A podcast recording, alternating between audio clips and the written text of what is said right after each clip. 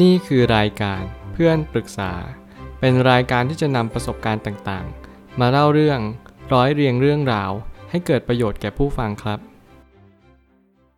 สวัสดีครับผมแอดมินเมดเพื่อนปรึกษาครับ วันนี้ผมอยากจะมาชวนคุยเรื่อง อยากรู้ว่าไปงานแต่งพี่ชายควรจะใส่ซองเท่าไหร่ดี มีคนมาปรึกษาว่า พอดีพี่ชายผมจะแต่งงานเดือนหน้า แม่ผมเพิ่งมาบอกว่าให้เตรียมเงินใส่ซองด้วย ผมเคยทราบมาว่าคนในครอบครัวต้องใส่ซองด้วย ปกติแล้วพี่น้องแท้ๆใส่ซองงานแต่งกันเท่าไหร่ครับ แต่ตอนนี้ผมยังเรียนอยู่ แถมยังขอเงินที่บ้านใช้ครับ เมื่อจริง ๆ เรื่องราวนี้ มันเหมือนจะไม่ใช่ประเด็นที่สำคัญ แต่มันก็เป็นประเด็นที่สำคัญเหมือนกัน เพราะมันเป็นเรื่องของหน้าตาทางสังคม สิ่งหนึ่งที่สำคัญที่สุดที่เราพยายามใส่ซองงานแต่งนั่นก็คือเราอยากให้คู่บ่าวสาวเนี่ยเขาได้รับในสิ่งที่ดี นี่ยังเป็นสิ่งที่เป็นโอกาสที่ดีที่สุดที่ทำให้เราได้ ให้เขาในโอกาสที่สำคัญ แต่แน่นอนว่าเราอยู่ในยุคปัจจุบันนี้ เราอาจจะมีคำถามมากมายอย่างเช่น เราควรใส่ซองเท่าไหร่ถึงจะไม่น่าเกลียด รวมไปถึง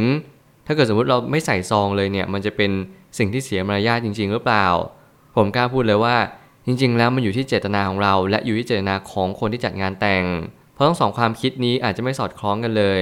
อีกคนหนึ่งอยากจัดงานแต่ง เพียงเพราะว่าเขาอยากแสดงความรัก แต่ว่าอีกคนหนึ่งอยากจัดงานแต่งเพื่ออยากจะได้เงินใส่ซอง สิ่งเหล่านี้สองเจตนาสองความคาดหวัง เราจึงไม่สามารถตอบได้เลยว่า สิ่งที่เราให้ไปนั้นจะสมควรหรือไม่สมควรอย่างไร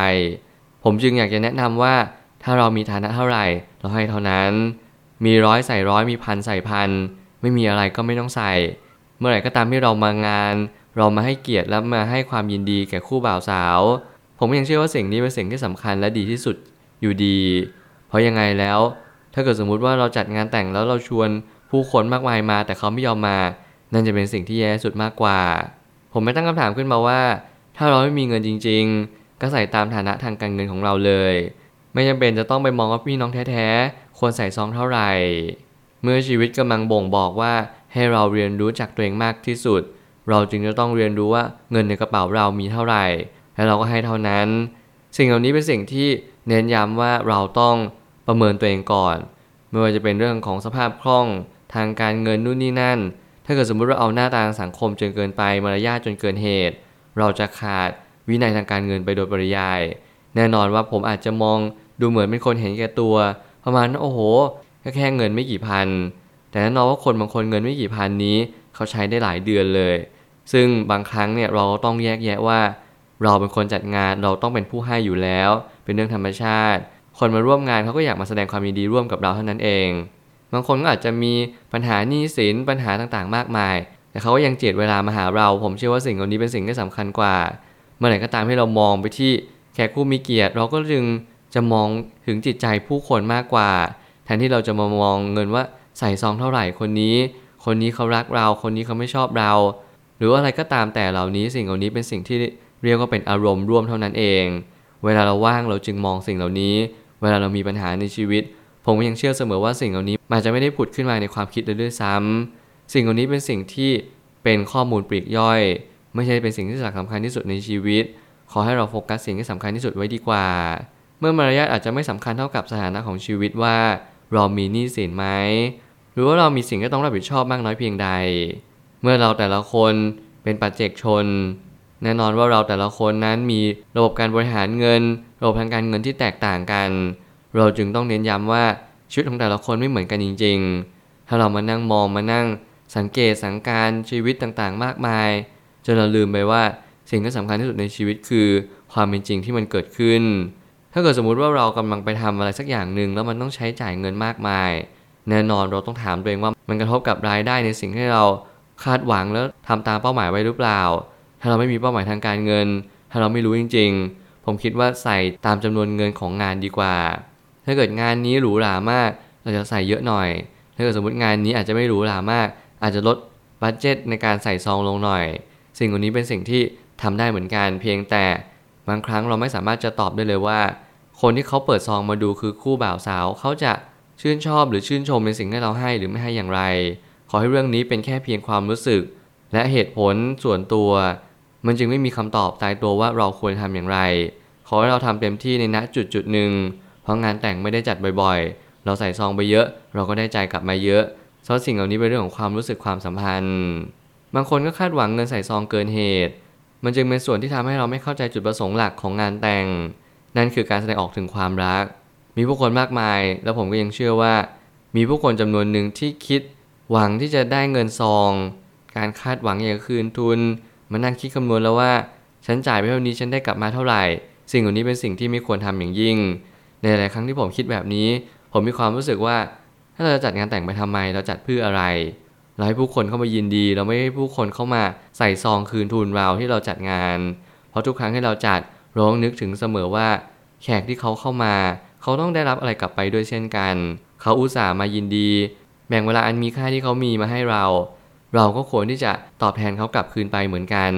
สิ่งเหล่านี้เป็นสิ่งที่สำคัญที่สุดไม่ว่าจะเป็นงานแต่งใดก็ตาม เราก็ควรจะมีข้าวมีน้ำให้กับเขา และเรียนรู้ว่าการให้เป็นส่วนหนึ่งที่สำคัญที่สุดของงานรื่นเริงความพันใดที่อิงอาศัยเงินจนเกินพอดีจะไม่สามารถทำให้ความสัมพันธ์นั้นราบรื่นได้เลยจะประเด็นในการใช้ชีวิตให้เจอให้ได้ เมื่อชีวิตนั้นไม่มีสูตรสำเร็จผมพูดแบบนี้เป็นประจำงานแต่งก็เช่นกันมันไม่มีหลักการตายโดต้องทำแบบใด แต่แน่นอนมันมีพื้นฐานมีเบส ที่เราจะต้องทำตามสิ่งเหล่านั้น เรียนรู้ชีวิตให้มากขึ้น เข้าใจว่าวันนี้เป็นวันที่เราเป็นผู้ใส่ซองเป็นผู้ร่วมงาน วันหนึ่งเราเป็นคนจัดงาน เรียนรู้สิ่งเหล่านี้ให้มาก ใจเขาใจเรา เอาใจเขามาใส่ใจเราด้วย เราไม่ได้อยู่บนโลกเพียงคนเดียว ถึงแม้จะไม่มีผู้คนมากมายชื่นชอบเรา และถึงแม้จะไม่มีใครมาร่วมงานแต่งเราก็ไม่เป็นไร ขอให้เราเรียนรู้ว่าวันนี้เป็นวันที่ดีที่สุด ที่ทำให้เรา ได้มีความสุขที่สุด ขอให้ความสุขนี้มันเกิดขึ้นกับคู่ของเราเท่านั้น ไม่จำเป็นต้องให้ใครมาร่วมงานทั้งหมด และทุกสิ่งที่เกิดขึ้นไม่ว่าจะเป็นเงินใส่ซองเท่าไหร่ เราใส่ซองไม่เท่าไหร่ ขอให้เป็นเพียงแค่อารมณ์อารมณ์หนึ่ง เหตุการณ์เหตุการณ์หนึ่ง อย่ามาตัดสินคนทั้งชีวิต หน้าที่ของเราทุกๆ คนก็คือแสวงหาผลตอบแทนอย่างถูกทางไม่ว่าเป็นการทำธุรกิจ การทำงาน หรือว่าอะไรก็ตามแต่ที่ได้ผลกำไรจากการที่เราทำประโยชน์ให้กับสังคมและตัวของเราเอง อย่ามาคาดหวังกับงานแต่ง สิ่งเหล่านี้เป็นสิ่งที่ไม่สมควรและผมไม่ค่อยเห็นด้วยอย่างยิ่ง สุดท้ายนี้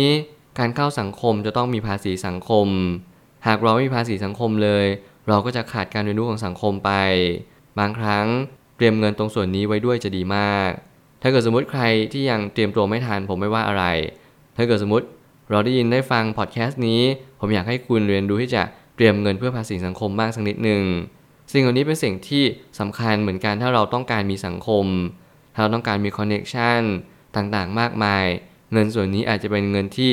สำรองเอาไว้สักนิดหนึ่งเพื่อให้เราเรียนรู้ว่าเราต้องมีสังคมบ้างเข้าสังคม ตามกิจการงานตามกิจเฉพาะ หรือว่าสิ่งต่างๆ มากมายที่มันกำลังเข้ามายังชีวิตของเรา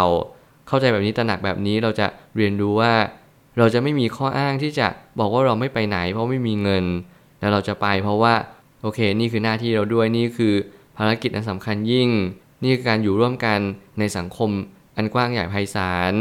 ขอให้เราเรียนรู้ว่าทุกๆ ครั้งเราไม่จำเป็นต้องตอบตกลงแต่ในบางกิจกรรม บางเหตุการณ์เราต้องตอบตกลงบ้าง เพื่อต้องสร้างและให้มันมีความยั่งยืนเพิ่มเติม ไม่อย่างนั้นชีวิตเราก็จะแห้งเหี่ยว เหี่ยวเฉา ไม่มีใครที่มานึกถึงเราเลย พองานแต่งเราไม่มีใครเข้ามาร่วม เพราะเราไม่เคยร่วมงานแต่งใคร จงนึกถึงใจเขาใจเราที่ผมบอกตั้งแต่แรก และเราจะรู้ว่าเราควรให้เท่าไหร่ และให้ไปทำไม ผมเชื่อว่าทุกปัญหาย่อมมีทางออกเสมอ ขอบคุณครับ รวมถึงคุณสามารถแชร์ประสบการณ์ ผ่านทาง Facebook Twitter และ YouTube และอย่าลืมติด Hashtag เพื่อนปรึกษาหรือ f r ร e n d t a l k ด้วยนะครับ